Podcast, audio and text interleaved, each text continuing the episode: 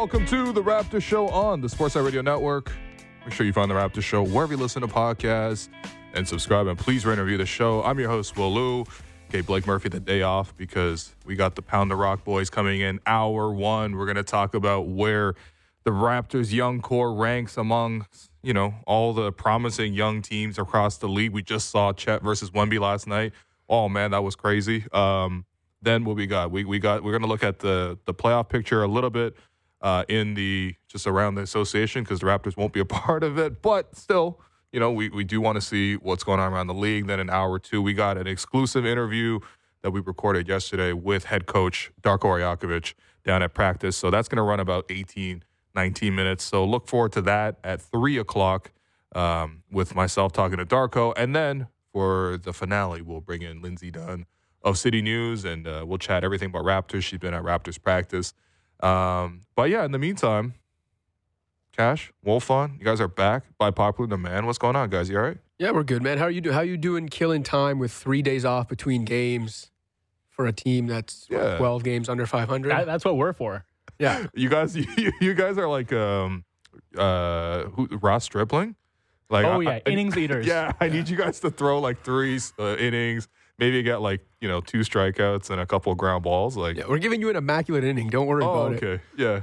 Well, listen, um, this is one of the ways that we are burning these uh, three off days. Is we are going to just take a bigger picture look at the Raptors and sort of where they stand. So clearly, they they moved towards a re- rebuild, right? Like we we saw Darko gave the quotes yesterday about, you know, the priority is about, um, like learning, not necessarily like winning every game. They're going to try to compete, but it's it's about lessons. Who was it? Was it Ty Lue that year in Cleveland said it's about wins and win? It's not about wins and losses this year. It's about wins and lessons. Yeah. Did he say that before the game or after the game? I think it was before the season started. Which Yeah, hi- it hilariously, while Tristan Thompson was saying uh, the East still runs through Cleveland. Oh, the East ran through Cleveland that year. I think the I think Cleveland had like twenty something wins. Yeah. and they drafted uh, pretty well in the draft the following year. But uh, Some wins would be nice. So far, it's just been lessons, as far as I can tell. So Yeah, when, when, when are the wins going to happen? can we get a pizza for three lessons in a row as well? Because uh, I think I think we we will be eating good. But um, yeah, I mean, look, the Raptors are clearly pivoted, but at the same time, though, they do have you know a, a promising young group that they want to build towards, and I kind of want to contextualize that uh, within the scope of the league. So even before we get into that, though, I wasn't planning to talk to this, but I'm sure both you guys, as diehard hoop heads, would have seen this. Uh, Chet versus Wemby last night. Just your quick reaction to that. I mean, both these guys are freaks. They're going to entertain us. Hopefully, if they stay healthy for the next decade plus, and how you know fans in Oklahoma City and San Antonio should obviously be thrilled. And I think uh, Joe and I actually both kind of wrote variations of this over the last couple of years. But if you've been following the evolution of big men and the whole like unicorn thing, right? Yeah. Can, you can go back to Dirk, you can go even Porzingis when he was drafted. Um, what Embiid and Jokic are for their size. If you've just been following the evolution of big men over the last 25, 30 years, Wemby and Chet really do represent almost like the final frontier Oh, yeah. of that Yeah. evolution. And I don't mean that to say like, you know, there's not other things bigs can do, but they really kind of took pieces, whether intentionally or not, or it's just a product of the environment over the course of basketball development history.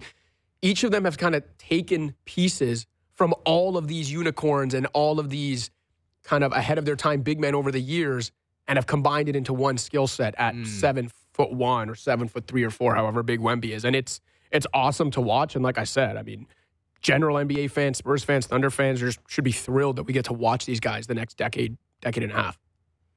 Yeah, I mean, I didn't watch the game last night. As What? Cash, as Cash knows, I uh, you know I was locked in on Bucks Cavs. I had to see what the Bucks looked like in Yeah, the, the. Joe Prunty era. Part pretty two. good. Part Pretty two. good. Yeah.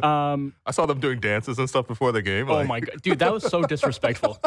To who? Adrian Griffin? Yeah, Yo, they must have. They should have a door like a grave underneath the, on the court. Like, they might as well have honestly. yeah, yeah. Uh, no, also, but- Thanasis leading that dance. Like, come on, dude. Come on, dog. anyway, how was the game? Yeah. Uh, no, it was good. I, the, the Bucks looked really good. Honestly, they looked. It, it was like the you know the the fired coach bounce that Mm. I feel like we've seen that a few times. So Did they we'll, play we'll see if they defense? can sustain it. Did they play defense? Yes and no. Oh, okay. Uh, Giannis and Brook played defense. That's what they need to play defense. Like nobody else really did. Like Yeah. Crowder was okay, but they th- those same problems are going to persist. Like, Yeah. they're not. solving that issue with the coaching change. Like their perimeter defense, we, we said it coming into the season, like that was going to be their big Achilles heel. I, I think they're worse at that end than I expected them to be, Mhm. But I don't think there's any schematic fix for that's going to make them even like league average. You know, You don't think Doc Rivers is going to have the schematic fix? look, I, Cash and I have said this. We, we think that the like the pendulum on Doc has maybe swung a bit too far Uh huh. Uh-huh. in a negative direction, like to the point that he's he maybe, was a top 15 coach of all time. you know, he's he's already been recognized. yeah. In that sense, I guess it would be hard to argue that he's become underrated. Yeah, yeah. Uh, I guess it depends who you're talking to, Right. But I think that he's not as bad a coach as a lot of people want to make him out to be. You're right. It is one of those things where like the meme has gone like ahead of like what's actually happening with them. Yeah. And you know, I actually did want to talk a little bit more about the Bucks because in segment two we wanted to talk about just like which teams actually have championship or bust pressure. Um, but uh, yeah, I mean, just going back to this game though, like it's man, you got to just see the highlights. Honestly, just see the fourth quarter highlights. The start of the fourth quarter because thing with Wemby, he doesn't play the whole game. You know, like the minutes restriction, all that kind of stuff. So the Spurs are like two entirely different teams. One a competent one, and then one just like one of the worst teams you've ever seen. Like probably Pistons level bad when Wemby's not on the floor. Yeah. Uh, but Wemby is on the floor and Chet's on the floor to start the fourth quarter, and they just go at each other. And that's the thing. So Wemby finishes with 24 points, 12 rebounds, four assists, a steal, four blocks, blocks pretty much everybody in OKC's young core. He blocks Jalen Williams, blocks Shai Gilgeous Alexander, blocks Chet Holmgren, uh, blocks uh, Josh Giddey. Don't even want to say the name. Uh, Chet Holmgren finishes with 17 points, nine rebounds, four assists, a steal, three blocks as well. And I just honestly, it's it's just fun watching them go directly at each other. Like Wemby had nine baskets, seven of them were directly contested by Chet. So he went straight at him.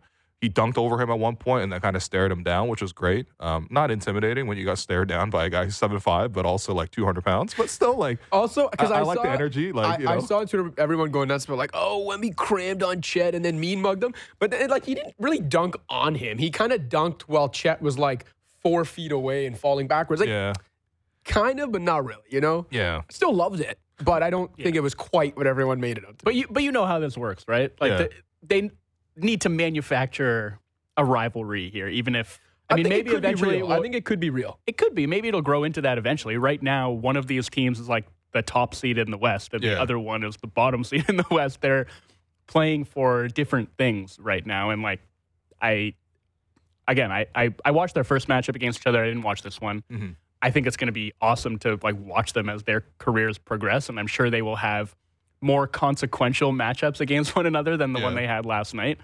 But yeah, I just think, you know, I, I've watched a bunch of both of their games throughout this season, and I, you know, I'm on the same page as Cash when I say that it's it, it's very cool and almost surreal to see what these gigantic humans are able to do, and to see that in the context and like the the evolution of big men over the last.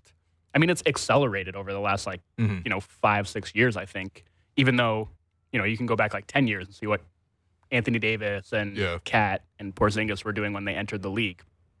Now it's like what what Embiid and Jokic are doing is just completely unprecedented, absolutely insane. Yeah. And you know the thing that that has stuck out to me, especially about Chet, since he entered the league, and like you know Wemby, I think is ultimately going to be the better player. Um, I think Pro- he's the better player right now, though. That's the thing too. I I don't agree. I know that's like if you put Wemby on OKC right now, are they a better team than they are currently? maybe. I think they're about the same. So I think I think I don't know, man. I think defensively he's more impactful. Definitely. Uh, offensively, I think Chet's like quite a bit ahead still. I And think he's more fluid. He is more fluid. Wemby kind of makes it up as he goes. Chet kind of already knows what he's doing. yeah, and it- But look, it's you it's could also be playing in a much better team. It it's, helps it's you hard to clarify your judge. game. It's hard to judge fair. given how different their respective environments are. Mm. But with Chet, it's there just isn't any way that you could possibly conceive of using a big man in your offense. Mhm. He like he's doing that at a high level. He's not like Yeah. a great post up player yet. That's maybe the one thing that I would You point to it. and be like, he doesn't have that. But like pick and pop, Mhm. pick and roll, short Yep. roll, hard Yep. roll, all the way to the basket. Uh, Attack off Ru- the dribble. attack off, Coast to coast closeouts, drives. like Yeah. handler in transition, trailer in transition, Yeah. spot up, cuts, like pick and roll ball handler in inverted action, you know, face up, isolation scoring, all of that, like Mhm. any single way. And I just think that I, I don't know that Wemby is quite there yet. Like the, That's fair. That's fair. he he will get there. He's not as good of a shooter as Chet. Like, if, yeah. if, if you give them each 100 wide open shots, Chet, I think, is making substantially more than Wemby is. I, I don't think he has as good a handle either right now. So it is hard to handle when you're dribbling it from like the height of a ball's got a long way to travel. grown human being. No, uh, you could argue no rookie in our. I'm trying to think in our lifetime or like our generation that has completed the puzzle for a legit contender or a team this good, Yeah. Yeah. like Chet has for this Thunder team. yeah. You usually don't see rookies come in and just like, you know, for again like a title contender. Yeah. Like it's I'm I'm struggling to think about like a guy who like started and plays like I for some reason Rondo is coming to mind well, Ma- I mean Magic Johnson. Even Rondo wasn't Right, but I said our I, our lifetime, Yeah, our yeah. generation, right? Yeah, Like, right. Yeah, but that's my Rondo, point. If, we, if um, you go to go back to Magic for the last time a rookie impacted a potential contender like this, kind of that's the But story. right Rondo there. was a sophomore when Rondo they won was the a sophomore too. Yeah, Yeah. you're right. Yeah. Hmm. Yeah, I mean, look, it's it's really impressive what they're doing. Um, I I I feel like yeah, the NBA is probably dying for this to become like their version of Messi and Ronaldo that had soccer hat. Except in this case, like uh, uh, I, I suppose Messi in this case, Wemby has been drafted to like I don't know. Uh, Girona or something, you know, like not not Barcelona. It's not Barcelona, Real Madrid. It's like one of them's on one of the great teams, and it'll be good forever. But I mean, the Spurs, I don't know. They they need a lot more steps. yeah, one of these That guys of is, that team is not good, man. is playing with an MVP caliber superstar, and the other one's playing with Point Sochan. So yeah, I think it's cool too, though, that they're if it does turn into this great rivalry where they're playing like conference finals games against one another. I think that would be neat, just because we Yeah. had the OKC San Antonio That's rivalry Yeah. In like the KD and Westbrook and like Duncan, Ginobili, Parker era as well. Mhm. And I think th- that would be like a neat way to bookend it.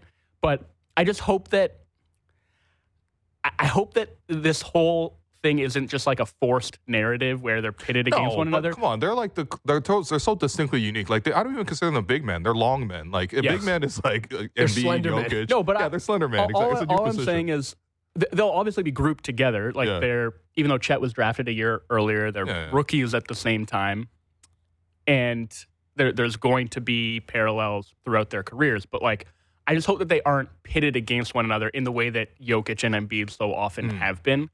And I just hope that doesn't detract from our ability to like appreciate what both of them can do because we just get so wrapped up in arguing over which one of them is better. See, this is where okay, this is where I disagree with you.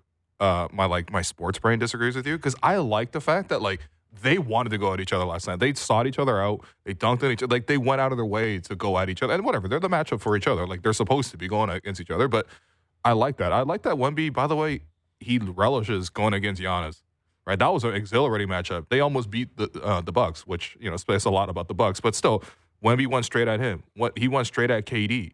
You know what I mean? Like Yeah, he, I- he likes these matchups. I want them for the next 15 years to have great matchups. I want them to dislike each other but Mm. respect each other, and then I want them to be on great terms when they retire. But in the Oh, meantime, Yeah. yeah, No, I, I need the I need the Messi Ronaldo like fake photo where they're like Yeah. p- playing uh, chess over a, a I forgot a Prada board or whatever. Yeah. Yeah. Anyway, I hope people watch soccer. I mean, it's it's the best sport. Anyway, um, let's talk about young cores then because we're on this subject. So the assignment I gave to you guys was where does BBQ Raptors BBQ, which is Barnes, Barrett, and Quickley, uh, rank among young cores in the league? So the uh, prompt I gave you guys was that it's the top three of the each team, and then you know those are going to be the core. You can't have like four guys in this core, and they got to be twenty five and under. And so, um, you know, for context, Raptors core, Scotty is twenty two, RJ is twenty three. Apparently, his last name is now Barnett as well. If you've seen a, a rival TV station, and uh, Quickley, who's uh, twenty four years old.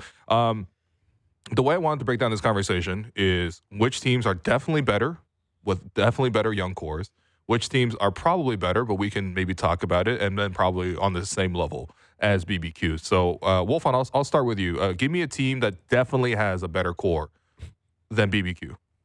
Okay, see?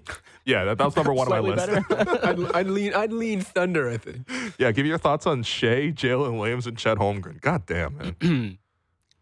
uh, yeah, they're those guys are really good. It's also the fit. Yeah. Like it's one the immense talent between those three guys. yeah. Two of which are probably like in their peak. Was Shai's already there, but two of those three in their peaks probably like franchise level superstars. One of them in Jalen Williams, I think the perfect secondary star who's still, in my Mm. opinion, gonna be an all star and maybe even all NBA one day. Like he's getting really good really He's sick. quickly. He's so smooth. but it's man. the way their skill sets between the three of them complement each other. Like Yeah.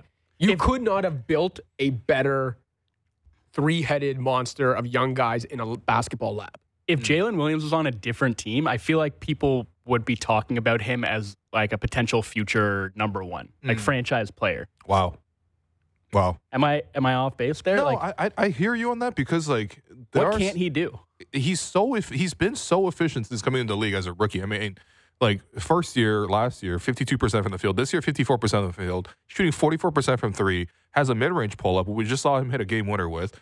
Is super Which, strong. which he's gets to the done like basket. multiple times this year. He's been Yeah. insane in the clutch. Yeah, like uh, I would love to see him get his own team, but uh, in in in this case, I guess he will be more like a Jaylen Brown kind of situation, maybe alongside of like Shai. But he's as still the an Tatum all role. NBA player. Yeah, exactly. Yeah, yeah. Jaylen Brown, except he can handle the ball and pass. Yeah, that that too. That's the thing too. Like I actually like his long term outfit better than those guys. And then Chet, I mean, it's just super rare. Like any of these sort of unicorn guys, like you know that that alone. So yeah, OKC. I mean, arguably, do you think they have three prospects better than the Raptors? Have one prospect or no? Would you take all three of these guys over Scotty or no? No. No, I would not take Jalen. I like Jalen Williams a lot. I would not take him over Scotty Barnes. It's a conversation though. Wolf Wolfond's having a conversation. Yeah, A short one. yeah. So yeah, I mean, it's like, do you like Scotty's passing and size, or do you like Jalen Williams' shooting? And like, I, I mean, he could. He's still a guy who can really pass the ball. I think his Mm. playmaking has has made a pretty big leap this year. So I think it's a conversation. I would take Scotty as well, Okay, okay. but The fact that it's even close and the fact that they have three guys is Yeah, is, is it's wild. Yeah. Okay, Cash. Give me another team that has a definitively a better core, young core than BBQ so far. Well, I'm gonna say the Spurs strictly because of Wemby. Like I that's, think that's honestly right. That's If you go Yeah. one through three, you can have a conversation. But if you're just going by like upside and even overall talent among the top three, I think Wembenyama is so good Mhm. and is gonna be so good and so transcendent that you Yeah. have to take the Spurs here. Like even as great, I've been as big a believer and supporter of Scotty Barnes almost Mhm. from the beginning. I still, Yeah, yeah, you know, am very high on how good he's going to be, even better than he already is. Mhm. He's if things go the way they should and both stay healthy, even as good as Scotty Barnes is going to be, he's not going to touch what Victor Wembanyama is at his best if he stays healthy. So like No, Wemby's literally an alien, man. you, Like, ha- you have to put the You- you Spurs ahead of them yeah. strictly because of that. it doesn't even matter who else the other two are because it's like. Keldon Johnson, Devin Vassell's kind of where I landed on that. I mean, like Vassell. I would say Vassell and Sochan. Sochan, yeah. I think the fact Do you that like they, Sochan? I, why watch him when I get annoyed? But I get he's a young guy, but I'm like, I, I, I just don't know he what he shoot. is yet. You know what I mean? Like he came Yeah, into the sure. league with this defensive reputation. I don't see him locking down like that. I, I just think he doesn't really have the strength to do it right now, Okay. especially in, in terms of like the types of assignments that they give him. You know, it's like you'll see him matched up against Kawhi, and he just you know Okay, okay. No one has gets put in the weight room. Like I, I don't know what he is, but I think the fact that they have been doing this experimentation with him signals that they see him as part of their long term future. And I think Vassell Okay. is pretty good. Like probably not a secondary guy on like Yeah. a contender, but a maybe a really good tertiary uh, piece on a contending team. So like that would be the three if I was picking. But What do you think about Vassell as like a comp for Quickley? In a way, do you see similarities there? I know like the Maxey thing got thrown out immediately. Un- until he shoots better than forty percent from two, he's not Maxey to me. But yeah, yeah. uh, or Vassell, just though? like shows the ability to get to the rim with more frequency. yeah, Um, yeah, that's, that, that's not that's not terrible. Uh, Vassell's bigger, Vassell is bigger. He's stronger for sure. He's got a bigger frame. but in terms of you know the, the way they, they operate as like pick and roll ball handlers and Mhm. where they like to do their damage, like Vassell's more mid range oriented. Quickley's more like three point and floater range. Like those are Mhm. sort of his two zones, whereas Vassell I feel like is more like a mid range merchant. But uh, it's it's not bad. Okay. All right. Not bad. Okay, so we got OKC right now, and San Antonio is definitely better. Um, I'm gonna go with Memphis. Yeah. Yeah. Ja Morant is 24. Jaren Jackson is 24. Desmond Bane is 25. They fit, and I mean, we're talking about three All Star, three How guys who are making Williams? max. Uh, Vince Williams is not going to make this list, but if we expand it to four, he would be in this list, uh, just based on what I saw. Uh, him just cooking Gradey Dick one on one at the end of a game. He's sick. Yeah, he, he's he, he's nice, but I don't even think I have to explain this one too much. Like we're just talking about three All Stars here. Like, The only thing, yeah. that could make you obviously have to explain it would be oh, Ja, right this Oh, yeah. the off course stuff with Job, but right. I mean, Given- if, you know, given he what just he looked like- uninstalls Instagram, I think Right. we're actually we're pretty good on this Yeah. one. given what he looked like in the what nine games this season after missing almost like a year, not a year, Yeah. but a lot of action over the last year, for him to come back and look as good as he did, if he comes back next season, Mhm. you know, nothing happens off the court between now and then, yeah, this is a no brainer with Memphis. Okay, uh, Wolf, on back to you. Do you have another team that has a young core that's definitively better than BBQ? Orlando. Orlando. Okay. All right. Give, give me what the Orlando. I had them. I had Orlando as my probably better, but let's talk. Let, let's just let's just go with the Orlando one. So Paolo Franz, obviously Mhm. Franz, um, and then I I put Suggs. Yeah, yeah. but I mean you could put like Wendell Carter Jr., Cole Anthony, Anthony Black. Yeah, sure. Like, I, I don't I think, think Suggs is ahead of those guys at least this season. Yeah. But yeah. Um, Who's the best of the six between Orlando's three and Tra- like right, Right now? now- Right, right now, now? you're taking Paolo or Scotty? Scotty? Yeah, same. Would you take? Well, I mean, then you would take one over Franz then as well. That's why I had this conversation. I, I, I had them probably better But, because but I don't Paolo think the and Raptors have Franz a are second like prospect. one A, one B. Like wh- you go from Yeah. Scotty to like whether you think RJ or Quickley is the better prospect. There's a Mhm. huge gulf there. So if you were to draft all six of those guys like Cash's exercise, you take Scotty first, and then you would go Paolo, Franz, Yeah. and then you would pick like RJ or Quickley, and then Suggs probably six. I, I, might feel like take Wolfond Suggs over might- yeah. RJ. I was gonna say Wolfond might Michael Suggs four. Oh wow! I mean, he's been arguably the best defensive guard in basketball. Would you year. take him over Quickley going forward? Like not what they are right now. You're building for the future. Would you take Jalen Suggs or Immanuel Quickley? man, it's so context dependent. You know, Mm-hmm. like I think on a team where you have, I think the Magic still need it like a an actual lead guard. So if they, I think they would be sick with Quickley. Yeah. yeah, Yeah. yeah. uh, so it's tough to say. I guess if it came down to it, in a vacuum, I'd probably take Quickley Mhm, mhm. because just in terms of what he can do as a creator and as a shooter, I think that's maybe something you'd value a little bit more. But that's also like you're thinking of him as a building block, Mhm. and you're saying, okay, if- if you're choosing between building blocks, you probably want the guy who can create efficient offense for you or be a really good complementary piece for a dynamic offense in a way that Suggs hasn't necessarily proven he can be just yet. Uh, Orlando's offense is down pretty bad right now, Yeah, I was gonna say. But they're falling back to 500, but, but he's shooting the ball better this year. Uh, He's like got some real downhill juice, and uh, just his defense I rate so highly, and um, I, it would be not an easy decision. So I, I think that's why Okay. I'd ultimately have the Magic ahead of the Raps. Pretty definitive. did you have Orlando ahead of the Raptors? As well? I had them like neck and neck, but I'd probably give the Raptors the edge only because I think Barnes Okay. is the best of the six. All right, Um, I like gi- that we had disagreement. I'll give you the Pacers though. You got the Pacers. Yeah, I got the Pacers ahead too. Yeah. It's Tyrese Halliburton who is impacting offense like few players in history Mhm, ever mhm, have. yeah. That's how good Tyrese Halliburton has been this season, and he's 25 and under. He's uh, 23. Yeah, Yeah. like he in two years he could still be in this exercise. Yeah. And so you have that guy, and then take your pick of any two of the collection of promising young Pacers players that Who are, are not some- Raptors. yeah, that are somehow still Yeah, I take your Pacers. pick. That's not what the Raptors That did. are somehow still Pacers, Uh-huh. despite the fact they traded for Pascal Siakam. yeah. So yeah, I'm putting them ahead of the Raptors. Yeah, I think Halliburton alone. I think it's Yeah. just you got to give him that respect. I mean, he's leading a historic offense, man. Yeah. So I'll, I'll just jump in to say I had a whole tier of teams that I put ahead of the Raptors, and the tier was called mainly here because of one guy, Yeah. Well, I mean, because So- like for me, I'm going to take Luka for example. Boston Just and Dallas. Boston and Dallas. Wemby, Yeah. uh, Luka, Zion, Halliburton. Okay. The Zion. Point. Zion. The Zion point. I I had probably better, but we should probably talk. if you're just going pure talent, if you're going Dude. what I actually expect over the next few years based on the past Mm. and like what we should realistically expect from these guys, I just can't bring myself. I get where you're coming from. I just can't bring myself to put that faith in Zion Williams. At this point, yeah. But then Trey Murphy, like, Yeah, would you yeah, not? yeah. You take him over RJ, right? Yeah. Probably, yeah. Long term? Yeah. Maybe take him over Quickley. Yeah, I think I'd take him Herb- real quickly as well. actually. Herb, Jordan Hawkins. Dyson Daniels. I know we said three guys, but I think they have a Yeah. they have a depth of young talent that is. Yeah. How old is Ingram at this point? Is he? Is 26. He, he's 26. Okay, he missed. So he's that. aged out of this convo, but Ah, yeah, I bet I don't know, man. I just, I, I wouldn't, I just don't want to roll the dice on Zion no Yeah. more, man. The that's fair. That's fair. It's I'm- I- context dependent. You yeah, know what I I'm, mean? I'm fine if you if you Yeah. put them behind the Raptors in this specific conversation, but like the upside with Zion still to me Okay. puts them in a bit of a different conversation. But like, yeah, so that's my tier of like teams and Halliburton. You know, Mhm. again, Boston. Boston, qualifies. dude. Boston is there too. Tatum's still 25. Okay. th- For the another Boston month. one is, is, is silly because you can't even pick up two more prospects on their team. But it, but it's still again Yeah. like he's going to be 26 in a month or two.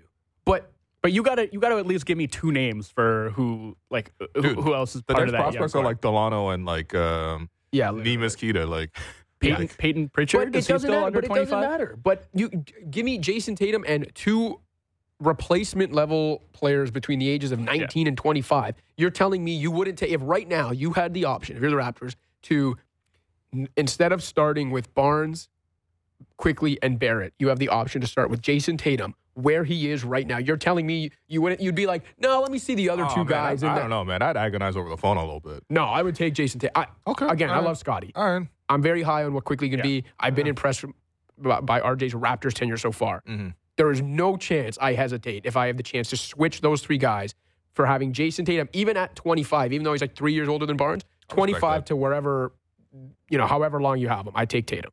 Okay, so I didn't hear Cleveland on this list because I was curious about that. Well, that's a different tier. That's like I have a That's a different tier for you because they got Mobley 22, Garland 24, still Allen still 25. above the Raptors to be clear, Okay, they're above the Raptors. Okay, cool. but not in the tier of they're only here because of one guy or mainly here because Mm. of one guy. Is it Um, because so again going back to Cash's like practice of like if we were gonna line up the two groups and just draft the six, like Scotty, I would probably take Scotty over any of these three. Yeah.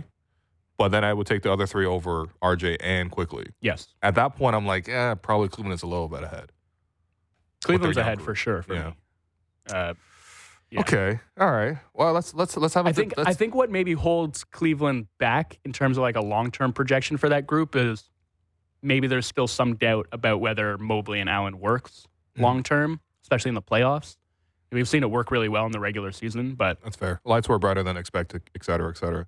But um, it, it is kind of interesting to me though that they're playing really good basketball right now with some injuries, and there is like a level of clarity to how Cleveland is playing. Yeah. And they're number six on offense since uh, Mobley went down, I think, which is interesting, right? Because the Right. defense, there was never a concern. Right. And even without Mobley, if you go by uh, since Mobley and Garland have both been out of the lineup starting December 15th, when I think Cleveland's 13 and 4 since then, they're still number one on defense, even without Mobley, Hmm. for like s- five weeks. Damn, And the difference is their offense went from 22nd to 6th. Marvin Bagley the fourth. Okay, um, Minnesota. You definitely have Minnesota in this list, right? Because Yeah, Anthony yeah, yeah. Edwards. Yeah. Uh, I mean, Jaden McDaniels and Naz Reid. I guess Yep. surrounds it. that's I mean, how that's, how I filled it good. out as well. Okay, so let's have a conversation then about uh, Atlanta, for example. Atlanta's interesting to me. They got Trae Young at 25, Jalen Johnson at 22, and then uh, I, I put uh, Onyeka Okongwu at 23. That's I think that's probably the, their Yeah. third best prospect. Yep. Um, I mean that's that's pretty good, but then again, Atlanta just doesn't win games like the Raptors don't win games. So, what what is is there something missing with that kind of current group as is, or is it a fit issue? Like you know, I'm curious to hear your thoughts on Atlanta. I think, as we've probably all discussed at various points over the last few years, as magnificent a player and as dazzling a playmaker, and you know, Mhm. as deep as his range is uh, uh, for Trae Young, it is hard to construct a winner around him. Or there, there are more challenges Mhm. that come with trying to construct a winner around him Yeah. than usually come with stars of his talent. Sure, And sure. that doesn't mean it can't happen or it won't happen at some point, but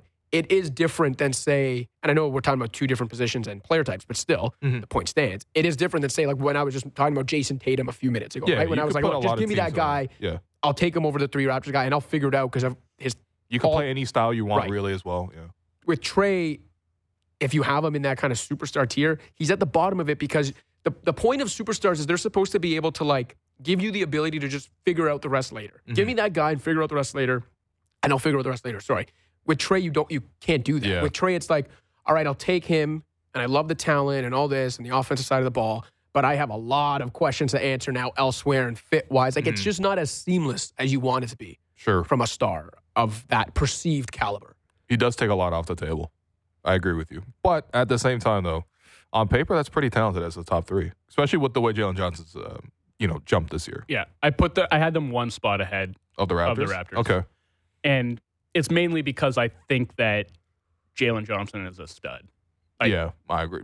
potential future All Star. Did you see the game where like- they, they they beat Philly in overtime? No. Okay, Jalen Johnson went like literally every play in overtime. He was scoring, he was defending, he was stealing the ball. Like, man, I I, I don't know. I, I think I had this idea that like, okay, he's breaking out, but it's just like almost like a a, better John Yeah. Collins. Like, no, he's so much No, better than John dude, I told man. you early in the Yeah. season. You asked me about this. I'm like, watch out for this dude. He's Yeah. and because people were talking about, you're oh, right. if Atlanta's interested in Pascal, maybe they, maybe we can get Jalen Johnson. Dude, if like, Jalen that's Johnson was not on the happening. table, that deal should have been made. No. 100%. I don't think. I mean, maybe in the offseason before he proved that this, you know, like he could be the player that he's shown he can be this year. Like, Well, even then, it was like Pre-breakout, rumored maybe. Kobe Bufkin and AJ Griffin. yeah, he. I, I think don't. he'll rem- score I a don't remember ever hearing points on the his name. I honestly, I, I would have taken Kobe Bufkin and AJ Griffin, given what they, as I said on Pound the Rock last week, they couldn't even Mm. get a Ben Sheppard for God's They sake. They couldn't even get a Ben Sheppard, yeah. Um, but Great, yeah, great so that, mustache, by the way. A young guy with a mustache, you rarely see that combination. yeah. Well, what's does Bruce Brown have a mustache? Am I making that up? He does have a little bit of a mustache, Yeah. yeah. It's 27 though; it doesn't count. No, but it's not as bushy as Ben Ben Sheppard's mustache, man. Every time I watch him, I'm like, what? you look like a '90s rookie. It matches the hustle though. If you watch him play, Yeah, yeah, yeah. I like him. He stood out in summer league as well. Um, okay, what about what about Portland? Portland was a, a conversation that I think maybe coming into the year, if you told me that like, okay, Scotty, Quickley, and RJ are going to team up, and those three are they better prospects than uh, Shaedon Sharpe, Anthony Simons, and Scoot Henderson? You'd probably go with Portland, but I don't know. Scoot's been so so aggressively underwhelming as a rookie offensively that uh, you know it's tough. Uh, Sh- Also, those guys are all guards. You know, I don't think the, Yeah. the fit is quite as complimentary as the Raptors guys. I also think Okay. as, as much as I like each one of those Portland youngsters, and I really like Simons, I think he's underrated. I Mm. think the gap between Scotty's ceiling, even where Scotty is now, let alone his ceiling, and any of those three guys is quite sizable. Okay, that's that's fair. I, I had Portland uh, uh, below the Raptors as well. Um, Houston, Houston is interesting. I think that's a Sengun is good- making this Ab- jump. above. They're above for you. Yeah. Okay, give me the, the case for why Houston was Sengun, Jabari, and who was your third for Houston? Uh, You could Tar- go- Tari Eason. Sorry, you okay. But it could be Amen Thompson. Like I, it's Right, right. not Jalen Green for me right now. But like, Yeah. the, that's why it's tough with Houston because they got, not. they got a lot of guys. Cam Whitmore's like show me something. that's the thing. So, Like they, they got six guys. Like if you want to include Jalen Green, who I'm Right. a little bit out on right now, but that's like fine, yeah. you could throw out six guys where you're like, this is a young core where any or all of these guys could be part of a really good team moving Mhm. forward. And I know they've had a lot of veteran help in getting them to the Yeah, level sure. they're at. They've sort of accelerated their rebuild, but I mean, they're kind of feels like they're ahead of schedule, Mhm. which is maybe weird to say because they picked at the top of the draft like three years in a row. But Yeah, what was their schedule? Because it seemed like their GM was going to get fired, and then they made all these signings, and I don't think he's going to get fired now. yeah, so ma- maybe ahead of schedule is not the right way to put it, Yeah. but I think they've made a leap. I, I don't. I don't think we quite expected them to be as good as they've been this year. I agree for sure. So Sengun is a superstar to me. Mm, Like yeah. I, I think Okay. Honestly I would probably take him ahead of Scotty at this point. really, Yeah. I like Sengun a lot. I don't think I would. I think it's close. I, I don't. I'm not quite there. I wouldn't take him over Scotty. I just think okay. so. So Scotty has the two way ability that Sengun is maybe never going to have, and that's a, an important But the consideration. floor for his but defense has gone a lot higher this year, and that was the huge concern. Yeah, he's been much better defensively. He's so has Scotty for the record. yeah, of course, yeah. Um, so with Sengun, I just see him as being the type of guy who can be an offensive hub Yeah. in the manner, and I'm not making this comparison, but in Mhm. the manner of like a Jokic, an Embiid, uh, you know, on a lower level like a Sabonis, somebody you can basically run everything through hmm Okay. and derive really efficient offense from that. And I just don't know if Scotty can ever be that type of player. Maybe I'm I'm No, no, underselling I- him, but Here's the thing. I, I don't think it's underselling because Sengun is that talented offensively. Like what you're saying is Sengun can pretty much always get you an efficient two. Yeah. And that that's a huge skill. Like that that's always going to draw help. He's he's always shown to be a really good passer. And you know, there just are a things really that can come really up like his- crafty post player, like such oh, yeah. nice footwork. Totally. Balance is amazing. He stretches, he finishes with either hand. Like Yeah. it's it's it's nice. I, I get it. I think the case for Scotty is just like he's more of a two way guy, and you might be able to fit potentially more pieces around him because he is so flexible. We've already seen him play a variety of roles. Like if you told me Scotty played small ball five the whole time, like Mm.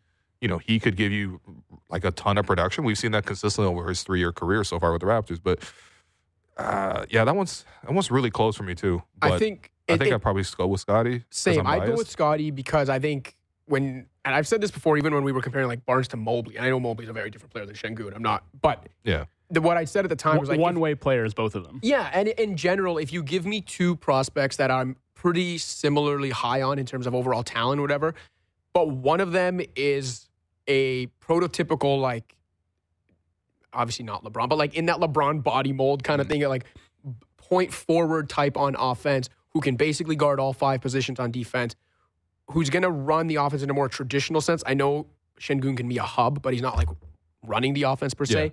Give me the guy who's going to be able to kind of run the offense, quote Mhm. unquote, be that point forward and still give you something on defense. I'll take that guy over the But uh, the big thing, man hub who can't defend. Yeah. thing is that offense has changed. Yeah, Like when you talk about run the offense, like offenses don't really run the way that they did even like three or four years ago. okay. Like hub centric offense is kind of all the rage right now. All these offenses are running stuff through the Yeah. elbow, Nice. triangle principles. Like You're like Stefon on uh, Saturday Night Live right now. Post up offenses is all the rage. I don't even know what that means. okay. Never mind. Let's just keep going. I guess I just mean Not why like people watch if I'm if I'm if I'm Anyway, please. is this a flattering comp or it's not. It's neither. It's, it's not Yeah, flattering it's- or uh, neutral, it's or uh, neutral. yeah. It's just great. Um, Um, no. It's not a bad thing. no, I mean, it, you're right. Yeah, post hub offenses are really you know in vogue, and I just think yeah. So like looking toward the future, I'm not certain that having a type of you know oversized ball handler, as as valuable as that archetype obviously can be, is necessarily more valuable than having somebody who can run a really really effective Mhm. high post or elbow centric offense. I think for me, the difference here between like Scotty versus Sengun is like if Scotty gets like a go to scoring move that he can consistently uh, hit like a Kawhi like mid range like pull up for example. And of course that's asking for a lot. Kawhi has like an incredible all time mid range pull up, but like if he gets that one scoring move that consistently gets him baskets one on one. Um, and that also consistently forces teams to double team him. Then I feel like I'm pretty comfortably taking over Sengun. Right now, though, Sengun is just so good offensively, as you mentioned, is, and you know, the flexibility that you can do with that type of offense. Yeah. That yeah, I mean that's why the conversation is closer to me. Um, but also shout out J- Jabari Smith and Tari Eason, who, yeah, yeah, yeah, who right. are really really good defensive prospects, Mhm. and Whitmore, who's like obviously very raw, but just like right. crazy athlete and looking like he can definitely be something. And I just wanted to like quickly throw out the Mm. stat because I'm obsessed with it, but just to prove kind of what a gunner he is right now and how far he still has to go in spite of his raw tools. But Yeah, 137 field goal attempts this season and 35 free throw attempts. So we're talking about something in the range of like 150 or more uh, true shooting attempts. Mhm. Six assists. what?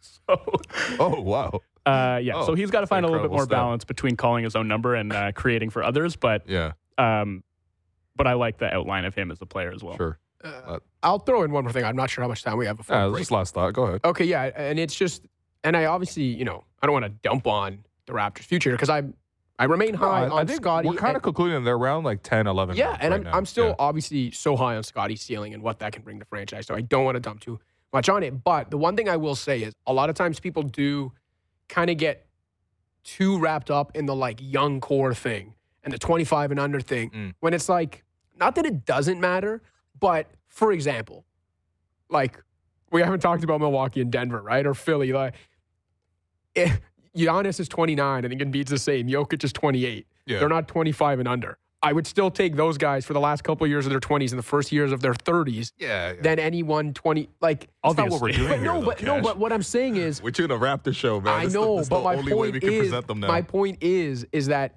a team could have a very bright future in terms of like young talent, Mhm. but that doesn't necessarily mean anything just because teams that are a lot better than them today Yeah. are also a lot older than them. Like that doesn't mean oh, two years from now it's all of a sudden going to switch. Yeah. No, No, definitely not. I'm signing up for Jokic's 30s ahead of like pretty much anything any else. other guy's Yeah. 20s. So that's point, the thing. It's like, okay, yeah, Denver Denver isn't one of the teams we ranked whose young core ranks ahead of them, Mm-hmm. but we're still ranking their future ahead of the rap. Like, you get what I'm saying? Yeah, yeah, exactly. Well, you know, I just thought it would be a fun exercise. No, it is. It you is.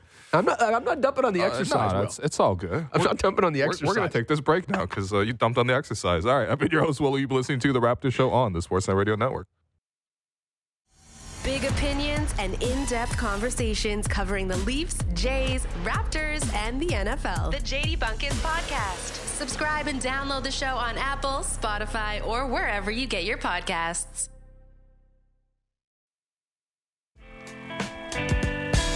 Welcome back to The Raptor Show on the Sportsnet Radio Network. I'm your host, Walu. I got the Pound the Rock crew.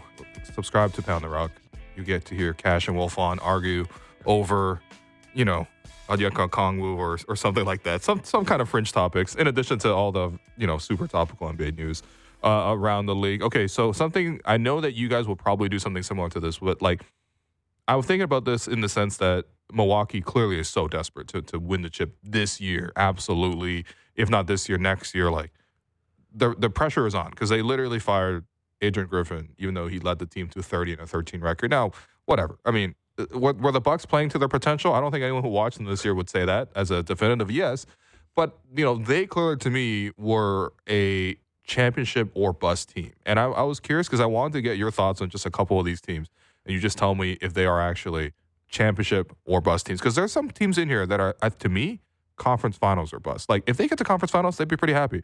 Uh, Bucks absolutely championship or bust.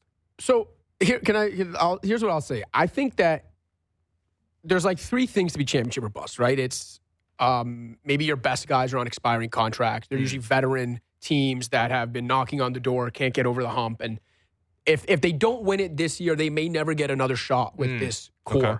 And to be honest, I actually don't think there's one team that checks all of the boxes. And the reason for that is because the teams that are most all in, it's Milwaukee, Phoenix, and who am I missing? And the Clippers. Oh yeah, oh, I forgot about Well, Phoenix. Damn, the thing is, like this Giannis extended, right? And Yep. even Kawhi just extended. Yeah. And in the case of the Suns, yeah, they're veteran, they're old, they're aging, Mm. but all three of those big three, you could you know They're locked in. quibble over whether it's a good fit and, and whether they should have done it, but they're all locked in for at least a couple years. So I don't think there's a true team that's absolutely like if we don't win the championship this year, Mm. Okay. this whole thing is a failure. But I think those three teams check two of those three boxes, right? In that they're aging cores. Okay. Some of them have been knocking on the door and haven't gotten over the hump. Milwaukee obviously got one. But yeah, those are the three that are the closest to like absolutely all in. Okay. It's the Bucks, the Clippers, and the Suns.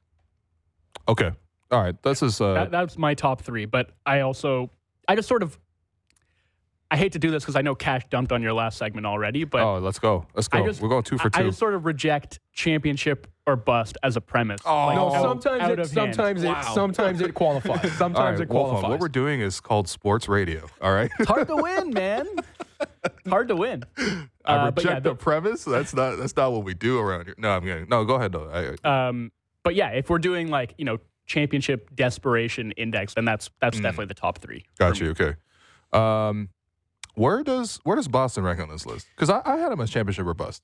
so Like they're not gonna like bust, I suppose, because their team is like again locked in or whatever. But like you know, uh, the expectation is clearly that they want to win a chip this year. They they look like on paper the best team in the league.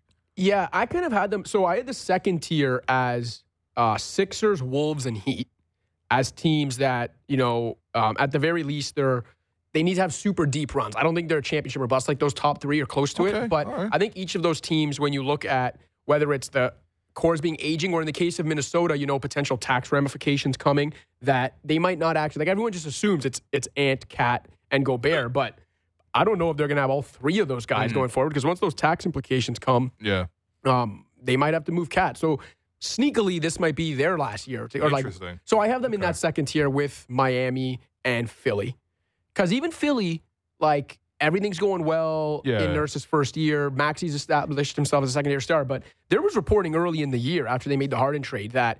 What they do with the assets they got from the Harden trade and also how they do in the playoffs could determine whether Joel Embiid asks for a trade or not this Mm. summer. And I'm not saying it's gonna happen, but I don't think you can completely rule that off. Yeah. Like no, they they on the clock.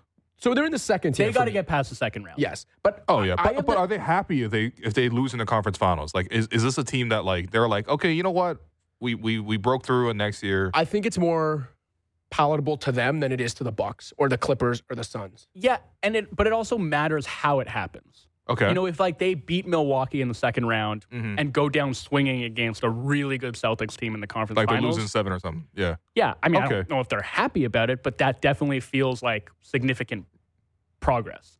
Okay. If the bracket breaks for them in such a way that it's like maybe they beat the Knicks in the second round and it Mhm. doesn't look all that impressive, and then they get stomped by Boston or Milwaukee in the conference finals, right. Right. then you it, it's just like always context dependent, I guess. But they have to get past the second round this year. They just have to. Well. The- The reason I had Boston in a tier below those teams, despite being obviously the best team on paper, is that like if you look at Boston's top six, and we talk about that they have the Yeah. best top six, and there's not a lot of depth. All six of those guys are locked in for next year. I and know, again, once but- once the Tatum extension kicks in in a couple years, that's when kind of similar to what I was saying with Minnesota, the tax implications come in, Yeah. and they're gonna have to make some decisions. But for at least next year, Mm. they still have their top six locked in. And so again, while I think for sure there's pressure for them to win, they've been to the finals with this core. They're always in the conference finals. They haven't won one yet. I just can't bring myself to say Boston's as close to all in as the other six teams I mentioned because the best team in basketball with Mm-hmm. an overwhelming advantage in their top six should be able to bring back the exact top six next year. Yeah. Yeah. They're they're the team that can look at themselves and be like, we're gonna have another really good shot at this. But that's what I feel like Boston's been doing. It's so many consecutive years. For sure. And I just look like at a certain point, you just you like their version of the Sixers not being as a second round is just not winning the championship. Period. Right? Like their team is so good and they're so good in the regular season that it doesn't even matter. It's a joke to them when they play the Raptors. Let's rest like two, three stars. We'll still beat them, kind of deal. Like it, it's they're so good that like I feel like you're almost taking them off the hook if you don't say that they're, they they need to win the chip this year. Even though I get it, like they're sustainable, they can they they can run the whole group back. I, don't know. I man. think, again, I that's, think maybe that's just the hater in me, man. I can't wait to hate on Boston when No, they lose again this year. I hear you, but I think there's a difference between like they'll be disappointed if they don't win the championship Yeah. versus they really need to like get over the hump this year. And I just I can't bring myself to say knowing that again five of the six are for sure under team control next year. Jrue Holiday's got like a thirty nine million dollar player option. I'm assuming he'll pick up. For the most part, they should have those six guys back next year. It's hard for me to say. Yeah, I know. they need to win it this year when they should be able to bring back what's going to be like a 65 win team going into next year. All right, real quickly, we didn't hear. Uh, I don't think I heard Lakers, and I don't think I heard Nuggets. So I, I the, the had conference finalists out west. I had Lakers Warriors in the tier with Sixers Wolves Heat, but as like they're in the tier, but it's it's kind of fugazi. It's fake because Mm, okay, because all right. they're in that tier. But do any of us real Yeah. from what we've seen from either team Right. realistically expect like they're barely clinging to play-in life? And in the case of the Warriors, they're not even in a play-in spot. Yeah, They don't deserve to have these expectations heaped upon Yeah. them, you know? yeah, I hear you. You're right. Um, You're right. But from a roster construction standpoint, Yeah. age, tax implications, all that, Yeah. they do fit the they got superstar pressure, but Yeah. they, their Yeah, team they is can not come out and good. say, well, the season's championship or bust for us, and, but then it's like, oh, okay, Yeah. so it's bust. then Yeah, you're you're- starting you're- on the road in the play-in tournament. You're not a championship or bust team. yeah, Um, I did have the again not championship or bust, but if we're talking like make the second round or bust, I had the Cavs kind of in that tier with Minnesota because like they've got the Mitchell, you know, thing hanging over them a little bit, yeah. and I, well, I mean they they shelled out a lot of stuff to get him. No, I know. I know. and I, if know. and if I just don't take them seriously. I'm sorry. they can win as much as they want in the regular season. It doesn't matter to me, man. well, but what you don't take them seriously as a team that could win a first round series. no, I, I, they can win in one round. They can win. Well, one that's what round. I'm saying. That's Yeah. all I'm saying. I'm Okay, not saying okay. they're gonna right. do any better than that. I just feel like if they go out in the first round again, then Right. that's an you know an existential crisis for sure. And probably they're looking at trading Mitchell in the offseason. So Right. they have a lot riding on on winning a round. And then you know Minnesota as well, who haven't won a playoff series in 20 years. I want to say Mm. they won Yeah. two playoff series in 2004, And that's Yeah. it. which are the only two series they won in franchise history. Yeah. they got to win around. They, yeah, they they got to win around. Well, uh, if you want context dependent podcasting on the NBA, check out Pound the Rock. But I appreciate you guys, Cash and Wolf, for helping me once again. And uh, we're gonna let you guys go. We're gonna take a break. We're gonna get to that Darko Rajaković interview afterwards. But in the meantime, I've been your host, Willow. You've been listening to the Raptors Show on the Sportsnet Radio Network. Fresh views on everything in the National Football League. It's the Fan Checkdown with Matt Marchese and Donnovan Bennett. Subscribe and download the show on Apple, Spotify, or wherever you get your podcasts.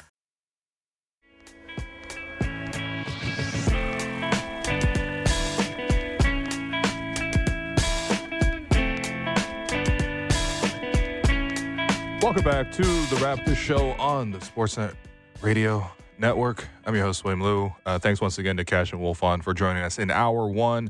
Uh, to start hour two, uh, I was able to get down to Raptors practice yesterday for a one on one sit down with Raptors head coach.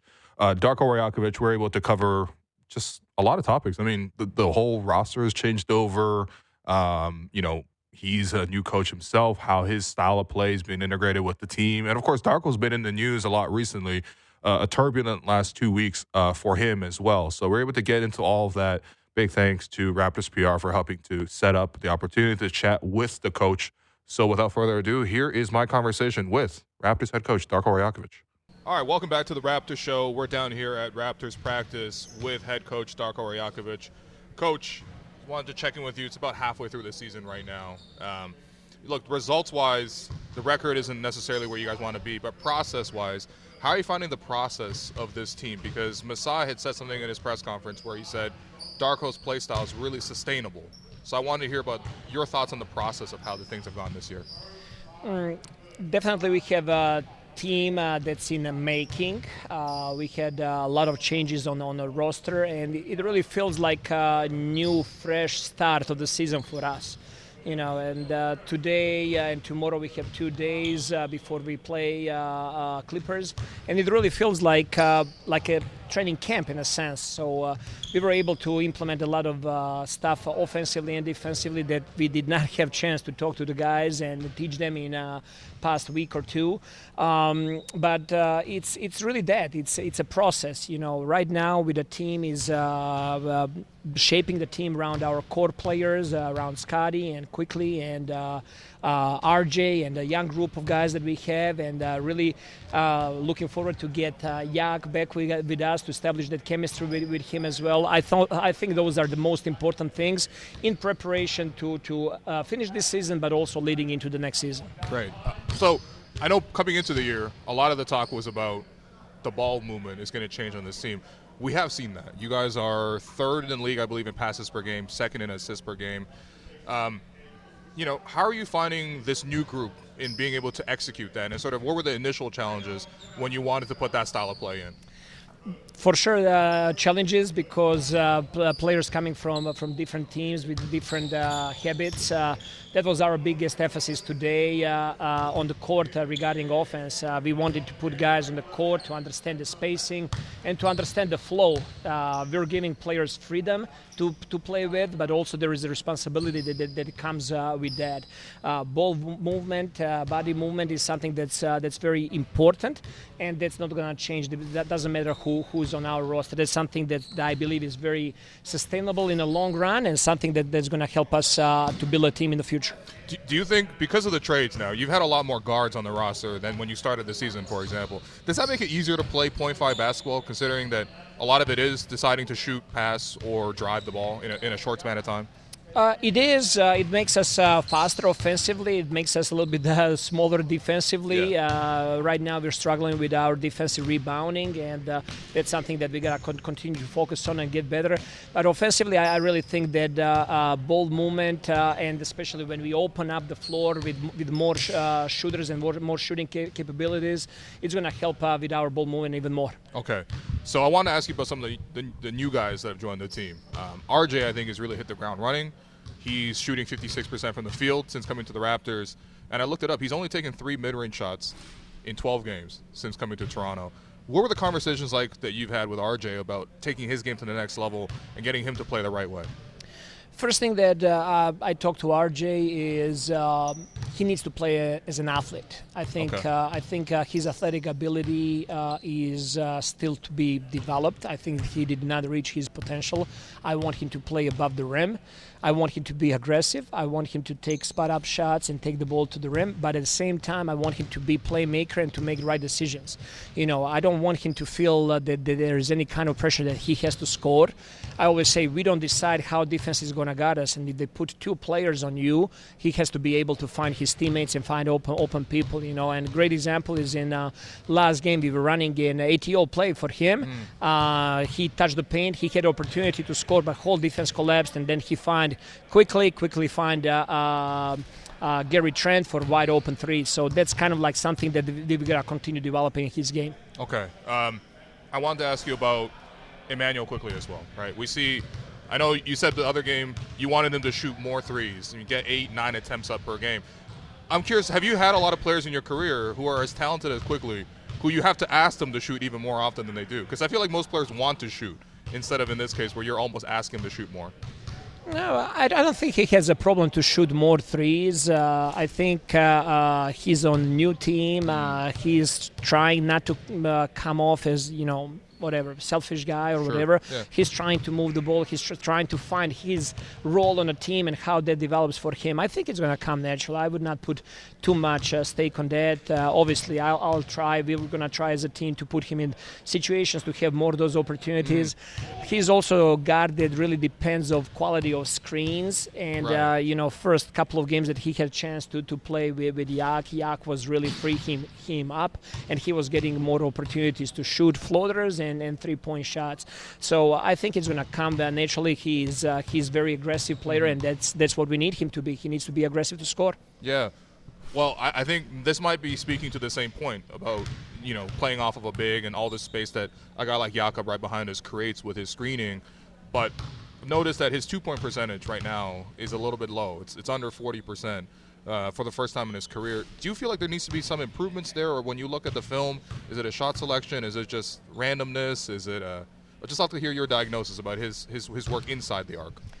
It's uh, uh, very hard uh, to to assess just like after uh, you know whatever it was that 10 12 games Yeah. uh, in um, I think a big part of his uh, floaters and his mid-range shots they're coming when uh, f- uh, big man frees him up and he has those shots Okay. and uh, lately he, he we did not do good enough job of freeing him up so a lot of times he was actually getting contested shots so we need to do better job as a team and me as a coach to put him in situations to have cleaner and better looks uh, I, I think that his shot is just fine uh, so I, I believe that he's going to be completely fine there Okay, good. Um, wanted to talk about Scotty as well. So we've seen him take this big jump this year. He's doing a little bit of everything, honestly, especially with Jakob out. He's playing center sometimes. He's double teaming the ball. He's creating a lot of the offense, drawing double teams. Like pretty much anything you could ask Scotty to do, he's already doing. So we see that on the court, off the court. How have you seen him grow as a person and as a as a professional in your time here since joining the Raptors? I think uh, Scotty is doing a great job. Uh, obviously, everybody can see the progress that he's making on the court. Uh, at the same time, uh, he's doing really good job. Uh, he's the one. Uh, he's young player. It's hard for him to to uh, be leader with his voice with the guys. But what he does, he does a, great job of leading by example. He is uh, putting a lot of work in. He's early coming to the gym. He's also uh, going really hard in every single Yeah. practice and shoot around, and that sets sets the tone for everybody else to to go and and uh, work really hard. You know, so he's making a lot of uh, jumps there. His communication with staff, with uh, with coaches, with teammates is is uh, uh, really good. So. All kudos to for, for Scotty. Yeah. Well, I mean, you know, the vocal leadership part too is is interesting because I think, you know, ideally you want your best player to also be your most vocal player as well. But for a guy so young, can he get there? Do you think he can get there to that point where he is like a Kyle Lowry, for example, in Toronto, who kind of told everyone where to be, everywhere, everywhere how to be on the court, off the court, and you saw how that sort of lifted the whole organization. Can you see that for Scotty in that kind of future? Absolutely, I can see that uh, with Scotty. Probably not with uh, at the age of 23, Yeah, but Uh, at the later stages of, of a career, and uh, the more he's learning the the league and Mm-hmm. uh, the game and uh, his teammates, he will be able to do mo- more and more of that. Uh, he's uh, he's speaking up in a, in a team setup, in video sessions, and uh, he's always bringing uh, great points to the table. And uh, you know he's doing that in the game as well, encouraging his players. I can see a lot of growth in that area for him as well. Okay. Last last question about your players before I want to ask about you, coach. People never ask the coach about the coach. It's always about the players. But um, with Gradey, um, I know there was. You, you mentioned that he went down for a two-week conditioning stint. Can you just give us more clarity in terms of you know why that went into what went into that decision, and also what he did specifically in that stint? And uh, when you have a college player uh, who who was only for one year in college uh, uh, that comes to NBA, there is a lot of uh, unknown. You know, the Mhm. league is different, uh, game is different, uh, basketball is different. Yeah. Uh, he played 30 something games. Now he's coming in the league with 82 games regular season. There is a lot of change, and a lot of times their body is not, body and mind is not prepared for that Mm. kind of workload. And uh, we thought, we sat down, we analyzed everything that was going on. We found it that it's very important for him to get really good continuity work with uh, with lift, with our uh, player performance staff, and uh, with coaches to work uh, a lot of individually, and to uh, really focus on a couple of things that he needs to improve offensively and defensively. And um, you know, our staff did a really good job there. In the question of three weeks, you could see the difference, the way Mm. he was moving on the court, like his body, and he was actually adding some weight there. Okay. It, it's just something that's that's for me it's natural. Not Right. necessarily like just playing every single game is is a, is a great thing for player development. Sometimes you need to make, you know, one step. You know, Mhm. behind and work uh, more on, on your body or mind, and then put those things together through playing in with 905 uh, and then playing with us. Yeah, I notice. Uh, to to your point, um, the assistant coaches that work with him. I know Evo, for example, works a lot with with Gradey. A lot of the times, they're teaching him things like, you know, how to make a, a jump pass, or uh, you know, how, the proper technique on a closeout, or shooting off the movement and everything like that. I think those little details, I think, especially for a rookie, is so important to transition. So uh, I'm looking forward to seeing how he grows. I know that he's getting more and more minutes now again, and hopefully he keeps that confidence and continues to build. Now, I wanted to ask about you as well. So you've had a couple uh, interesting few uh, weeks. Uh, number one, I want to start with your meeting with Phil Jackson. Um, we, we know that Alex McKechnie is going to get the assist for that one.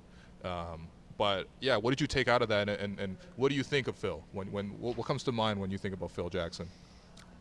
Uh, Phil Jackson is uh, one of the greatest coaches ever to to coach a game. Yeah, you know, uh, extremely accomplished, uh, won 11 uh, rings uh, with two different teams.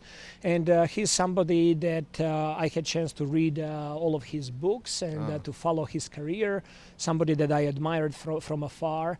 And, uh, you know, I, I felt uh, very, very fortunate to have a chance to, to sit down with him, meet him in person, and to spend uh, almost two hours talking basketball and, uh, you know, to, to create some uh, relationship with him that's Mhm. going to continue to grow. Um, we were able to talk about uh, state of the of the game uh, nowadays. Uh, we were able to uh, talk about ideas on offense and defense and the player development. It was really really helpful to to see his approach, and that, there is something special about him. Just the way he sees things, like uh, he sees it with with different kind of lenses, and it was very helpful for me to to hear that from him. Okay, so we should expect to see the triangle offense sometime in, in Toronto. We'll see. okay, Maybe parts of it. yeah, parts of it for sure. Um, I want to ask you. So that that later that day, you guys play the Lakers, and then you know I'm not gonna get you fined again, but you had an incredible moment, um, you know, post game, and unfortunately that comes with a cost, 25k. Uh, is that the biggest single expense you've had so far? Uh, it is, but um, um, it's it's also worthwhile uh, Yeah. because uh, all I wanted to do is to protect uh, our team, protect Mhm. our players, and um, you know, I, I just wanted to to make a statement there for our guys. Yeah. Well, I think you know, um, talking to Dennis, for example, I think guys really did appreciate it, the way that you you backed up the, the, the team in that day. So I'm not going to ask any further ones on that. I think 25k is already a big enough expense. Um, speaking of expenses, though, something that kind of went viral this year. Um, I think when Pascal was uh, around, he, he he talked about one day about how you know you guys go on these team dinners and there was just maybe an incentive or three wins for you know, and you would pick up the tab for a team dinner is that offer still on the table? And, and honestly, just how often and how important are these team dinners that you guys have? I mean, uh, the whole deal there is it's not about uh, me buying a dinner. Uh-huh. It's not about that. It's about just team bonding, you know. Right. And uh, um, I don't have uh, any problem to pick up a tab uh, Yeah. when we win three, uh, when we get three wins, and uh, I'm really looking forward for to, to get those three wins Me thi- too. this season, uh, like everybody else. Uh, but uh, that uh, that's just part, part of the culture of us being Mm-hmm. together uh, and sharing for each other and helping each other.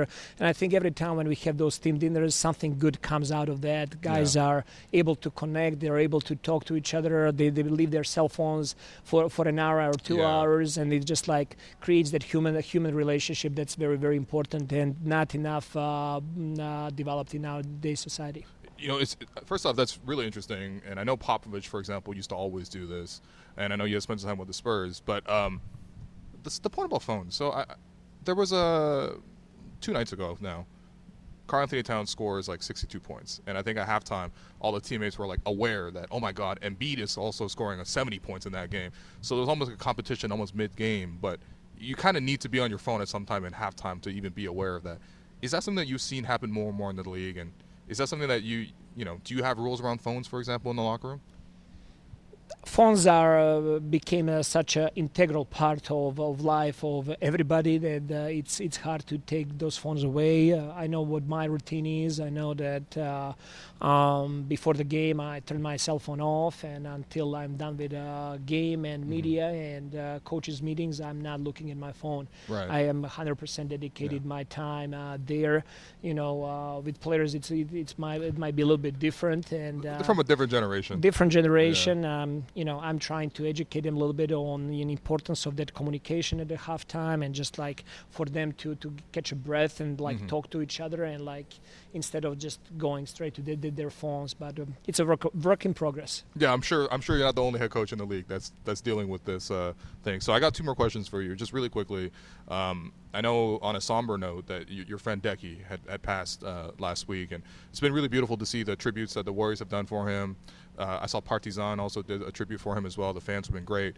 Um, you know, you having known him personally, what kind of things have you done to sort of process and care for yourself in this moment? Because um, I'm sure that that's a it's a huge loss for you. Huge loss uh, for me, huge loss for basketball com- community, but the biggest loss for uh, for his family. Mm-hmm. Mm, I was able to connect with uh, with his brother um, very next day uh, after he passed away, and uh, he said one interesting thing. Uh, he said like we cannot be crying, we cannot be you know that Deki doesn't want that. Okay. He he was always about positive things and looking forward and fi- fighter he wants us to to move on mm-hmm. and uh, you know that really resonated with me um, it just uh, puts puts things in perspective, For you sure. know, and puts things uh, what is the most important in life, and that's uh, family, and that's friends, and that's people that you're surrounded every single day. And uh, we're gonna miss Deki big time. Um, he was amazing human being, always with a smile on his face, always upbeat and mm-hmm. positive, mm-hmm. and somebody. Uh, his legacy is, is his his smile. Yeah. Well, I mean, I think there's there's a lot of strength that comes in positivity as well. And see, seeing you work well on your team, you always bring positivity, no matter what. Even if the team's losing or in a tough moment, you bring positivity. So I want to give you that credit as well, Coach. Last one. Um, you know, you you are you and your wife Gaga are starting a new charity initiative. Um, tell us about that initiative and just how that came about and why you want to do it. Um, we talked about it in the summer, and we, we set our mind uh, that we want to do uh, something to help community and to mm-hmm. give back to community. Um, while we were living in uh, Memphis, we were able to connect with people in uh, the St. Jude's Hospital. Okay. And uh, we had a couple of visits there, and it, it really touched our heart, mm-hmm. their mission, and yeah. the way how they're uh, they're treating their patients and how they're helping the kids there. Um, and uh, at the same time, when we came over here in Toronto, we learned about uh, Sick Kids Hospital. Um, today we'll have an opportunity to to visit uh, with them as well. Yeah. And uh, we wanted to tie something that uh, you know we want to be a team that ha- that has a lot of assists mm-hmm. and and uh, they're playing together on the court and share. But at the same time, I wanted to connect this with uh, with the sharing with the community yeah. and assisting the community here. Uh, so we're gonna donate for every assist that our team makes from the start of the season to the end of the season. For each assist, we're gonna donate donate uh, 20 US dollars, and then we're going to split that between sick kids, uh, St. Jude's Hospital, and uh, one uh, children's hospital uh, back in Serbia. Well, that's a beautiful initiative. And, and by the way, your team is second in assists, so they're doing a good job backing you up too. Well, Coach, I appreciate you so much. Thank you for taking the time. Thank you so much. Open. Thank you so much. All right, that was uh, my interview with uh, head coach Darko Rajaković. It was great to sit down with him. Um, looking at myself on the screen, I, I, look twice as large as him somehow. Um, maybe that's a forced perspective thing, but uh, yeah, it was it was great to chat with Darko, and uh, again, thanks to Raptors PR for setting that up. Uh, for people who you know didn't catch that, the initiative is awesome. Man. Twenty dollars, uh, the Rakic family is going to donate for every assist by the Raptors. And um, yeah, I, I think it's it's continued to showcase like the the type of person and the sort of the um, you can definitely tell that like Darko's just working so closely with people. You know, like uh, I think we've had discussions on the show, for example, about the approach, uh, about the tactics. This comes honestly with the territory of any sort of um, show discussing, you know, any team. You're going to talk about the coaching. You're going to agree with some of the tactics, disagree with them, whatever. Um, you know, we talked about some of the quotes, and of course, some of the quotes do have an, an ability to really circle around and sort of form an overarching narrative over the team. But I think what's undeniable is like Darko is somebody who deeply cares about his players. You see the other game, for example, Memphis comes in. Desmond Bane didn't play in that game, but just getting a warm up in saw Darko. They they had a long chat. And, you know, they have a great relationship there. Um, he played a big part. Darko did in uh, helping Desmond develop, and um, yeah, you, you see him actively spending one on one time with every single player in the gym. And I think that, of course, you see him talking to Scotty and helping Scotty. You see, of course, you saw him, you know, talking with Pascal a lot, uh, OG when they were here. But I mean, you even saw, I saw one day in practice, we got in, the doors are open, and the players are getting shots up. And Marquise Noel is getting extra shots, and Darko's the one giving closeouts on some of those uh, attempts from Marquise. So it goes up and down the roster. And I think that, like, that might seem like something that you should just be doing anyway, but it's certainly something that was a first that I've seen in Toronto.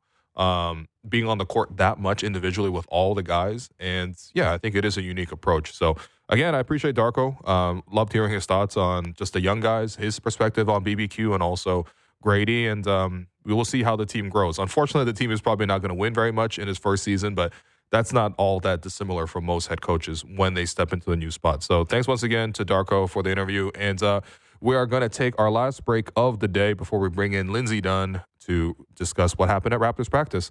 So uh, I've been your host, Will Lou. You've been listening to the Raptor Show on the Sportsnet Radio Network. Breaking down the top stories in the NHL every day. The Jeff Marek Show. Subscribe and download the show on Apple, Spotify, or wherever you get your podcasts. Welcome back to the Raptor Show on the Sportsnet Radio Network. I'm your host, Will Lou. Uh, joining me for the last segment, Lindsay Dunn, CityNews, uh, Raptors 905 sideline host, uh, Queen of Fits. You know, great fits at the arena every single time. So, what's going on, Darko Lindsay? did give my boots a shout out that I was wearing yesterday. And like, thank you. I wish anyone got that on uh, camera, but no one did. So I just thought I'd pat myself on the back right now. But when we talk about great fits, sweater, or as I call it, a hoodie, Uh-huh. That is amazing. Uh, yes, wow. I'm so happy you asked me about that in an organic way because I'm here to tell you that this is actually part two of CCYA's Raptors and Bruce Lee collaboration. So I know we had, um, you know, uh, a program about a month ago where we brought them in and, and talked about sort of just a collaboration they're doing with the Raptors. And um, yeah, so it's celebrating the Year of the Dragon, which is coming up um, for all you mostly Chinese kids, but also the, the rest of Lunar New Year celebrators. Uh, that's February 10th here. Um, but yeah, it's to be the year of the dragon. The dragon has significance because obviously Bruce Lee's name in Chinese is Little Dragon Li Xiaolong. Uh, the Raptors in Chinese is a variation of dragon, uh, Meng Long. And uh, yeah, it's the year of the dragon. So CCYA is dropping a three piece capsule this Friday at uh, 12 p.m. So that's January 26th, so tomorrow. 12 p.m. Uh, go to the website, ccya.org to shop. You will get three things in that. You'll get this hoodie, which is sick. You'll get the Game of Death slim fit long sleeve tee, which is, it's hard to describe this on radio, but basically the Bruce Lee outfit, the yellow one with the stripe that Kill Bill kind of like, yeah, you get one of those with the Raptors on it as well. And you got a snapback cap with the Year of the Dragon Raptors Bruce Lee logo. Proceeds of the drop will be going to the Bruce Lee Foundation along with local nonprofit, the CCYA. Uh, so again, that drop is Friday, tomorrow at 12 p.m. Go to their website, ccya.org slash shop. Wow, Lindsay, that was an organic conversation we just had. Um, organic, and time is up. It was nice seeing you today. I thank you so much also for giving me that after for appearing on the show. Really appreciate it. Thank Oh, you. uh, you know what? know, uh, Clement True, um, I'm going to have to request one more. um, so you had just come from Raptors practice. It actually cut it a little close. Raptors having these training camps these days. Yeah. Uh, what was going on in Raptors practice, Lindsay? They're practicing. There were some good vibes, as we say. There was smiling, and we We're got back in- to vibes. We This got is- to back to vibes. I know there was an. I know they don't have the words up there of positive reinforcement that we saw earlier in the season. Why not? Why, why did they stop I, doing those? you know, I actually can. I, I'm gonna blame you guys. Why, what do we do? no, I'm just kidding. everyone was tweeting out like the funny quotes or whatever that they'd have on, and then I think they just stopped doing it. I don't actually know why they did it, but come on, I'm sure that that had something to do with it. I'm just teasing, but Yeah. uh, Jakob Poeltl spoke today. You know, Yeah. he's not going to be playing tomorrow. He spoke about you know Pascal Siakam being traded for the first time since it happened because we don't get to talk to them when they're injured for the most part. And I don't know if like you guys played the clips or heard it. It was just it was a sad moment for Yak. No, we, we we didn't play the clip and we don't have it loaded up, but I do have the quote here. Um, so this is Jakob, um, Pascal, his, his his friend, getting traded for the second time now because Bench Mob Brothers. they this is the second time the front Messiah has been like, yeah, you know what? Actually, uh, last time he traded Jakob away, this time he traded Pascal away. Just just not keeping them together.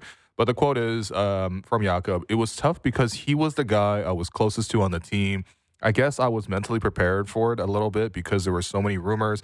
But it's still really sad for me to basically lose my best friend on the team. Yeah, Sad tough. I know what that feeling's like. No, um. yeah, it was a moment that I'm standing. I'm gonna leave that beside him with the mic and right beside him, and I was trying not to mm-hmm. audibly go, "Aw." it is kind of one of those. we like, forget like i can't imagine what that's like you know say you're here the next day and then they're like by the way we're just going to have you go work somewhere else from now on starting tomorrow True. with nobody really that you know you kind of know them because you've seen them in passing at other events but Right. go there after having all your besties here Damn. They're people and Yeah, there's right. i love i've been covering this team for 10 years in person so before they even came to Mm. the franchise and just saw their friendship like immediately they connected Yeah. and they're buddies and now they're they're not teammates anymore and you could you could hear it in his voice and see like it it hurts Did his voice crack, or is it? Was there any like sign of? oh he straight know? up cried no i'm kidding Oh, that, okay. that did not happen that did not It's hard to imagine that with Jakob No, somehow. Yeah. It was yak. His voice didn't cry. He handled it well, and I was surprised that he did give a bit of an emotional response. Mhm. So I was glad that he was honest about how it truly impacted him. But it was a sad moment. But other than that, there's a lot of screaming. You have like Garrett Temple and them still doing their fun little game that happens during practice. Right. I, I think Bruce Brown has joined Yes, the three-point Yes, contest at him, Dennis, and uh, yeah, it's just those three actually. Yeah, because before Right now. Malachi was in there, and you see them running around. You saw him smiling. Ron Harper was in there. He's gone too. Like Well, so maybe Bruce, maybe. Bruce shouldn't be a part of that group then. That's Oh, what I'm getting it's a out of curse that. game? Ooh, I'm going there. You know what? You have a Yeah. point. You do have a point actually, because Bruce probably is the next one out the door. Who else spoke at practice? Dennis Schroeder, friend of the show here. Ah, nice, nice, Yeah. nice. So he was asked about, you know, his name being surrounded in trade rumors, which it, he's Mhm. like, hey, I've been in this league 11 years. Every single year, my name's been brought up, and I've only been traded once. And at that point, it was quite vocal and really like getting a lot of traction that Yeah, you kind of knew it was going to happen. But he said, other than that, you just keep going on with your day. And he's been speaking to some of the younger players, which is pretty much half the squad, that is half the squad. Yeah. Damn. about what this is. Try to just not listen to the noise and just do your game and worry about you because you can't control it for the most part. There, there is like an incredible amount of like compartmentalization you have to do, like to be a pro athlete. You know, like you have so many people talking about you at all times. You have to ignore that. You have a lot of people critiquing or praising. You got to ignore that. You have uncertainty. Honestly, a lot of times people don't even know what's going to happen to them. You know, like there's you would love for it to be full communication throughout, and you get some heads up and a warning. In this case, I think for Pascal, I think he kind of had a little bit of a heads up, a little bit of a warning that it was coming. I mean, if you saw any trade rumor, you would have known. Um, but you know, like we also had cases like Demar, where it was like Masai literally told him like, "You're no, you're good, man. You're good. Like we're gonna run it back. Like you know." And then boom, you know, you do get After traded. Masai paced in a hotel for two hours to make that call. Yeah, like it's hard for everybody, I guess, involved. You know, that's what the money is for. I can't so imagine. I also think it's such BS. I used to think this a lot. Like, hey, they get paid millions of dollars. Mm. They'll be happy for which, hey, yeah, I would love some of that coin. Don't get me wrong. But all that Oh, stuff the way I you're working, I hope you're making millions. Yeah, yeah, I wish. Uh, but with Pascal, like, and then you talk about how the people are always talking about it. Social media has made it so much worse, which is why a lot of them don't go on Yeah, because it's yeah. crazy what people will put on there and like Mhm. critique their game. Like, have you even played basketball Right, or coached? Yeah, like, come on, come on, At Will underscore At Lou. Will. Like, what, are you this? talking about, What are you man? talking about? But some of it's so aggressive. Uh-huh, But, for me, as I agree. wild is people yelling it at person at them at the games in Yeah, person. I was right. like, what? Like, I know a lot of it is because they've had a lot of liquor, but also shut your mouth because I can't imagine you're on there and Mhm. people are making comments about their families or them as a player. Like Mhm. I could, I do not have the mental capacity to handle any of that just in my job. But Yeah. as an athlete, like that's a million times more they're getting it. It's crazy. I mean, that's actually a bigger conversation because it's happening. Well, maybe it's not happening more. It's just being captured more because everyone's in there with, you know, a camera on their phone. But like, you see this happening across multiple leagues where, yeah, I mean, you see, for example, you know, this is a big thing in, in, Spanish soccer right now where it's like Mhm. a lot of teams are, you know, like players are walking off the pitch because of like racial epithets that they hear on, on, on the on the field. Um, you see that, you know, last night, for example, in the, in the NBA, Luka got a, a fan Yeah. ejected from the game because they've been heckling him the whole game. And I think there is like a, a line, I suppose, with like heckling. Like ideally, you'd be like something clever. Yeah, You like what I Demar mean? having his daughter scream every time they had a free throw. Okay, know, that's you got- traumatic. that's not that's not clever. That's traumatic. I think you've confused the two definitions. By the way, that's the funniest thing too. Is after that game, that playing game, and I'm like, damn, the Raptors season's over. I'm devastated. I can't believe the loss in that fashion. And I go down the tunnel to the event level from 600, and the first person, the elevator doors open, and the first person I see is Diar DeRozan and that jacket. And I'm like, ah, I had like a literal real life jump scare when I saw her. a 10 year old girl who stopped uh, who stopped the rest of that run. But you're right though, like No, it's yeah, yeah. just it's an extreme and intense. But you're right, like Yeah. you can heckle them, like when they throw, you know, free throws. Everyone's behind with like Yeah. the noisemakers and that. Like there's some fun to wanting them to miss a shot, but in a playful way instead Mhm. of just yelling like, "You suck! I hope you miss and I hope you break your leg," which I've heard people yell. Like, yeah. how do you sleep at night? That But might be on the lighter end, to be honest. I know, but it's Yeah. like I don't want to get canceled and I don't want to lose my job since I also am a Rogers employee. So I'm trying to keep Got it you. a little bit PG. Got you. Got you. A Rogers employee paid millions. Lindsay Dunn. Um, right. I need a different paycheck because I've been missing a couple zeros if that's the case. Oh, a, a couple of zeros. I hope just one. But uh, anyway, um, so okay, that's that's really unfortunate. We also hear that uh, so Immanuel Quickley's out Mhm. as well. Um, he's got a thigh contusion, so we don't have Jakob and we don't have quickly for tomorrow against the Clippers. Yeah, it's going to be Okay. a it's going to be an interesting one. I like to call it Kawhi Leonard, but mostly in his team. But I'm really excited to see Norman Powell. Who Really? has- Okay. I, right. I want to see if there's some truth. I haven't seen a clip actually come from his mouth, like the soundbite of him Mhm. saying he wants to be in the three point competition Really? at the All Star game. I saw it on social media. I'm like, how true is this? So I need to go to Okay. Storm and Norman Powell and be like, yo, did you actually say that you want to be a part of this? Because if you don't make it rain in front of the Raptors, I don't know how I feel about this. But a great story for him as well, and to see how he plays against the Raptors team that he pretty much doesn't know now because what Jakob's the only one that Yeah. he would have. Well, we're seeing the reunion tour, right? Like this is this oh, is yeah. the Raptors it's, it's reunion. too much tour. for the heartstrings. It has been too much for Heartstring. You got Jakob being like, "Man, they just traded my best friend. Yeah. Uh, I've, been, I've been traded for my best friend again." And you. I'm the jerk. I went and asked Chris Boucher in the locker pregame when the. I hate this part Wait, of the what'd you, job. what, what'd you do? I don't know. I just went. I'm like, so it's not official yet, Mm. but Pascal being traded, like, Mhm. and there was another reporter there. And we're like, you're the last one from the 2019 squad, and Yeah. he's like, yeah, this OG hurt, and like I'd be lying if I said this didn't hurt. And this is before he goes to play, which I think is just such Right. a jerk journalist move to do Right. to screw with their emotions. And he had like such a I know he had, I know he, I could have waited for post game, but hey. Uh-huh. So I went in and I spoke to him before. I'm like, hey, don't hate me forever. I have to ask you just like Yeah. your reaction to it. And That's he, he gave such an emotional response to it. Mhm. But yeah, the reunion tour. It's it's the reunion tour, yeah, because it's like th- it's you see Kyle come through the building, and, and now Kyle's in Charlotte, and they might buy Kyle, buy out Kyle. Like, damn, like that's how much the championship has gone, you know, in the in the past. also, this industry is just ruthless. yeah, so- it's like all right, Kyle's gone. All right, uh, Demar comes back. You know, like he he understands how you know you can get blindsided in a business like this. You get over it, obviously. You do, you do. You, know, you wipe your tears with the hundred dollar bills, and you're go. But like you're you're good eventually, right? Um, You had Vince in here. Vince You was got in here. Norm tomorrow. You have Norm, Kawhi, Kawhi. PJ Tucker. I know he wasn't on the 2019, yeah, but hey, he's I- a former Raptor. I'm just throwing him out there. I didn't think you'd go to PJ Tucker. All right. Why Uh, not? who else is coming back, man? Bismack Biyombo Yeah. at this rate? Um, we did, I guess, uh, I suppose we did see him with the Grizzlies a couple of months ago now, but um, a couple of weeks ago. But yeah, like this is just going to continuously happen. And eventually we'll see, like, you know, Pascal come back on Valentine's Day and we will see OG come back late in March, which I saw in the Staples commercial that they're giving away tickets to go see that game. So that's fun. I'm happy that they're still running commercials. But um, yeah, I think the biggest thing is just they left a lot of really great memories here, right? And that's the thing. Like you, you only get so much time to spend with anybody. You know, um, Mm-hmm. it's just about like how many memories you actually make with that person, and, and that's the good thing. We actually had so many fond memories with all these guys, so it will be nice to see them all over again. You know, But, uh, Absolutely. Norm's just gonna hug who? Like Alex McKechnie? Like Kawhi's just gonna be like, "Yo, Alex, man, I love how you kept me uh, healthy go, for the "Uh-huh, playoffs." huh, huh."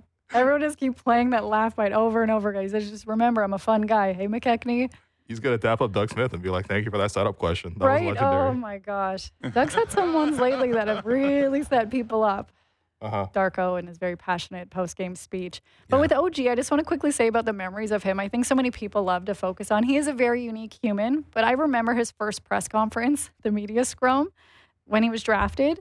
And I just remember after looking at my camera operator, being like, did we just get punked? Mm. Because This is the first time, yeah. Man a few words, and you're like, what? This is just so unusual because we're used to Demar and Kyle. But over the years, I have to say this just about his character. He's somebody that knew all the security guards, all the ushers, Yep. everyone around the team, their names. He said hi to them. He didn't treat them like they're any different. Like, Mm-hmm. you know, some people walk around with a stick up their butt. Have fun quote tweeting that. Don't know if I can say that on there. Mm. But he didn't treat anyone like that. And like, uh, right before he's traded, like my mom was in town and she's like, You're my favorite player. His face lights up. I told him it was my mom. He like, he's like, We have to get a photo together. And like Mm. took that time and he always would sign autographs from fans, whether it be in Toronto or on the road. Multiple times I would see him like spend so much time interacting with them. Like just a good character. So That's honestly it, it. It's not like the main thing that people watch for because people are like, "We just want wins and losses. we just want win. We just want wins. We just want to see you put up great stats. We want to hit on our parlay uh, more and more now." Oh, and it's just like, just just do that. But no, the other stuff really matters. I think especially because the media is like we're like half on the inside, like but also kind of half on the outside kind of thing. And um, in the moments that you do get to peer on the inside, like yeah, you get to see who some of these guys are behind the scenes, and the guys really stick out. Like OG's like character behind the scenes really sticks out. Pascal is this guy. You know, same kind of dude. You know, Colin Demar. You you you mm-hmm. hear that all the time, and you just hope that that kind of tradition continues in Toronto because you know that's something where you walk into the locker room and there's pictures of like all the families and stuff like on the on the wall. By the way, do they take those pictures down when you, a guy gets traded? Because whose job is that? That's awkward. Yeah, I don't want that job. It's like they have to be wiping the tears off their face with a five dollar bill, bill at that moment. Like, I'm oh, like- so sorry. They're like, oh, this first Christmas with your baby, yeah, it's gone. it's gone in a first round. It's gone from a first round pick to Indiana. Oh, sadness. anyway, um, a new generation of Raptors coming up, 905. Get to see Yes. the, the next next wave. Um, how's that? How's that been? Actually, tell us. I, I don't even know this myself. How how'd you get connected to that job, and um, how's it been so far to to you know do sideline? Yeah, for those listening or watching, I'm one of the sideline reporters for the 905. It's my first season doing this, and honestly, I got an email asking if I wanted to do it. Exciting story. I totally- I know. Ooh, okay, it. and a story. I'm so happy I set this up. I know. I'll quickly to say, I moved from Regina, Saskatchewan to come to Toronto to cover the NBA. And my Yeah. dream job was to do a sideline. So like it's Yeah. it's taken a hot minute to actually get here because I've lived here for ten years. But Mm-hmm. last year I was asked to do a sideline game for the Women's Day Mhm. thing, which Amy Odward helped set up, put me Yes. in connection with the right people, and then I apparently didn't suck. So then they, and I think also I've been covering the team for so long that they saw my rapport and how Mm-hmm. I report, and it's not complete garbage all the time. So they gave me this opportunity. It's been great to see these players excel. I've been covering the 905 since like they started. Mhm. But like the storylines this year, people following Justice Winslow, and I Mm-hmm. know some people were that story of him getting back to the NBA. People thought it would have already happened, but a lot following that. But like Marquise Noel, I know, Oh, yeah. friend of the show, wonderful human, Mm-hmm. and the way he dishes out those assists sometimes. I don't understand how he even visualizes that. It's magic and it makes you romanticize basketball again. So long story short, it's going great. That's how I got the job. No, I, I think it's it's great because I think sometimes we should take the time to take the long story because like I- think most people should realize this, but if if not, I'll just say it for you. Like you're like the hardest working person oh, in Raptors media, like in just media in general, because it's like.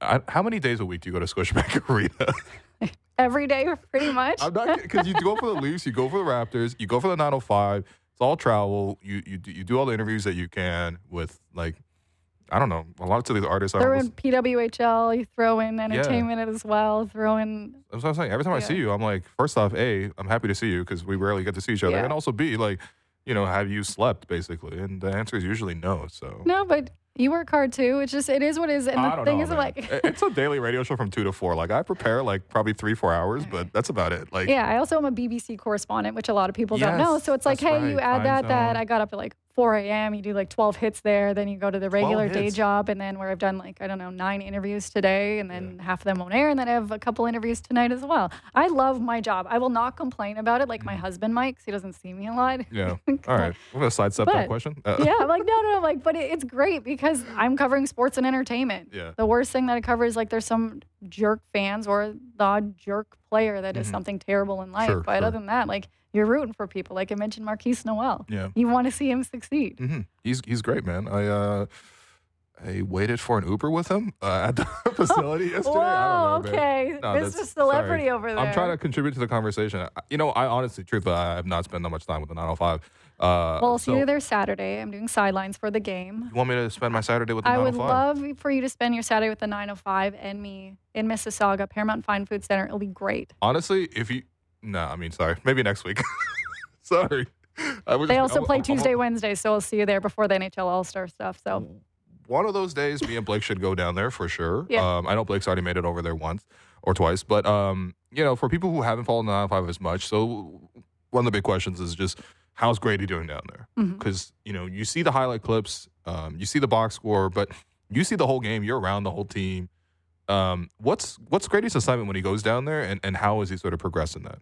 yeah, at the beginning, I'm sure you saw the headlines and everyone talking about how well his first game did not go. Sure, yeah. And he, We're asking him like, "Yo, is your shot broken? your you shot, your and I know it's because like a former Raptor for like a moment posted like, why did they ruin his shot on social media? And he said, no, like my shot is just it.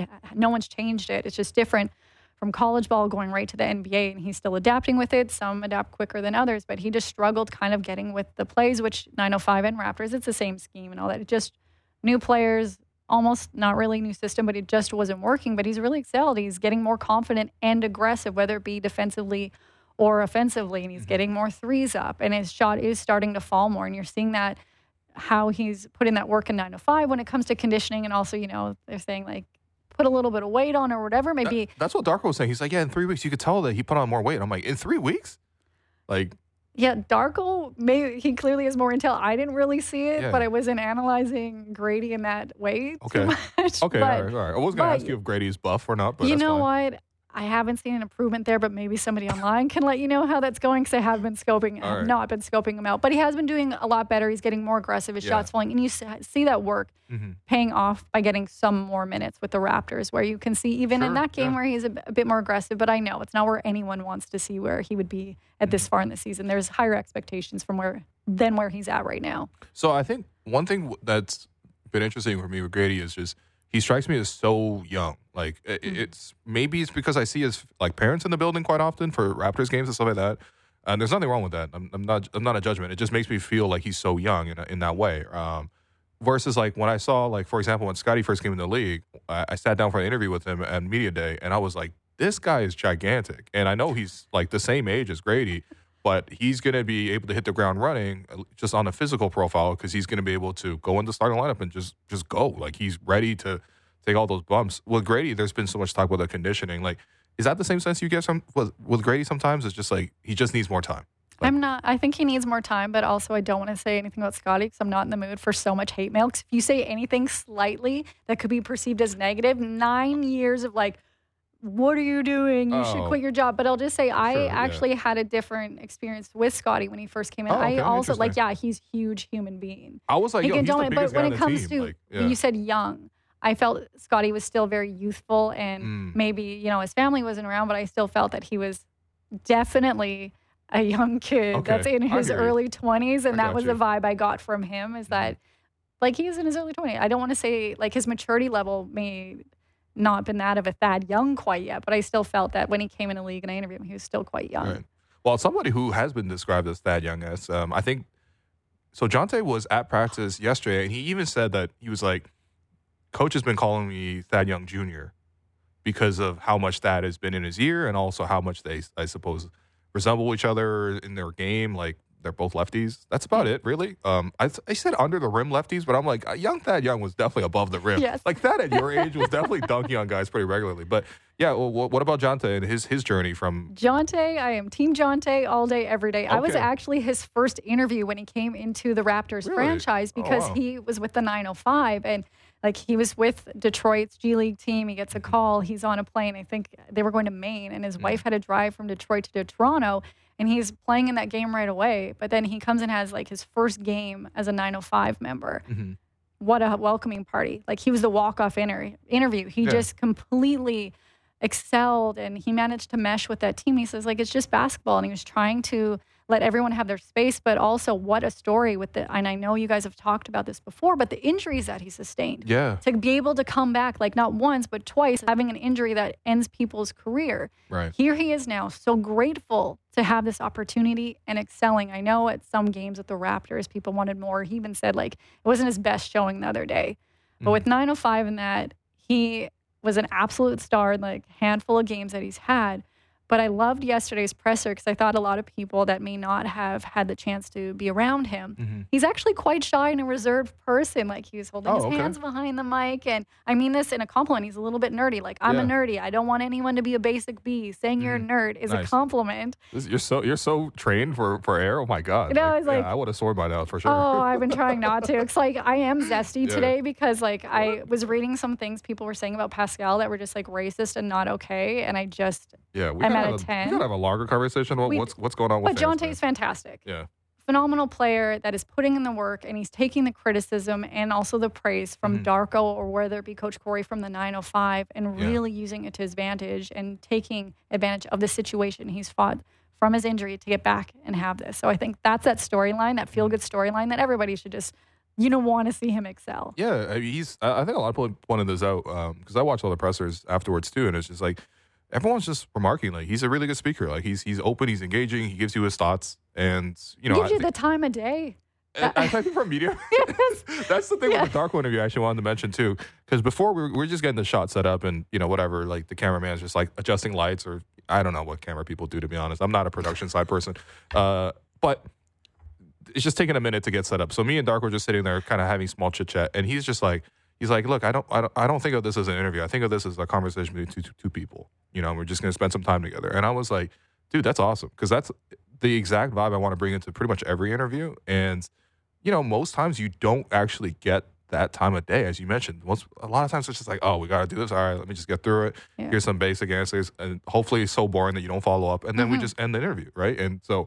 I appreciate Jontay for that. We got two minutes left. Um, speaking of 905, though, I keep seeing big stat lines for Javon Freeman Liberty. Oh, yeah. What's going on there? I asked Coach uh, Darko about him today. I was like, what does he need to do or what are you seeing to get him, you know, Mm-hmm. You know, with the Raptors? injured, maybe. You know, yeah, an opportunity. He said he's loved what he see with has seen from him so far with the 905, and like he had a couple minutes with the Raptors where he had his first NBA bucket, but he said he can really, you know, make an impact on the court, and he's excited to see him get more chances with the Raptors coming up. But with the 905, like he was injured early on, off and on, Mm-hmm. and taking that moment, making it rain. He's a facilitator as well. That is also another storyline. Uh, Javon Freeman Liberty just. It, his time is coming very soon. Yeah, I mean, you know, um, 905 games again. A lot of people just cheat and just look at the box score, and you will see Javon's name quite prominently. I think he just came off a 37 piece or something like that. Mm-hmm. Um, so that's been great. Well, I mean, you know, I, I think we, first off, we never have enough time for this. I should have just kicked Darko out, and we could have just You should have having hour. him for the two hours. Although I will also say quickly, Yeah, Team honestly, I will take you up on that. I will take you up on that. Because like I have a million stories about the team right now, but also some fun Darko stuff. I'm like, Really? oh my God, we only got like 30 seconds right now, so I'll just have to save it till next time. Wow, I mean, You'll have to offer me another sweater next time I come in. This is great. I, again, Clement, I'm going to text you. Um, I, I have been, I have been uh, pressed on air now, but I'm going to press you back because, you know, there will be an upcoming period where I might need a fill-in co-host for a while. Um, so if you are free to come through the studio and do a full two hours, I said we're BFFs. I will be here all day, every day. okay, I'm holding you to that. All right. I thought well- you were gonna ask me for NHL All Star tickets. I'm like, yo, I have no tickets oh, for you. I don't have to. I can't get. Tic- okay, okay. I got enough tickets for you. I got to get you a sweater, but you can't get me the tickets. That's tough. I mean, to be honest, I probably wouldn't recognize 90% of the players. Which would be, you know what? Actually, come cover it with me, and I'll be like, who's this? Who's this? Who's this? You'll be like, like I don't know. Marner. All right, cool. All right, uh, that does it for us today. I've been your host, Will Lou. You've been listening to the Raptor Show on the Sportsnet Radio Network. Make sure you find the Raptor Show wherever you listen to podcasts. Subscribe and please rate and review the show. Uh, thanks to my producers, Mark, Daniele, Derek, Jennifer Olnick, David Sis, Jared Manitad. Big thanks to our guests, Joe Wolfond, Joseph Casciaro, and of course, Lindsay Dunn. Appreciate you. And uh, yeah, we will talk to you tomorrow. Me and Blake will talk to you tomorrow.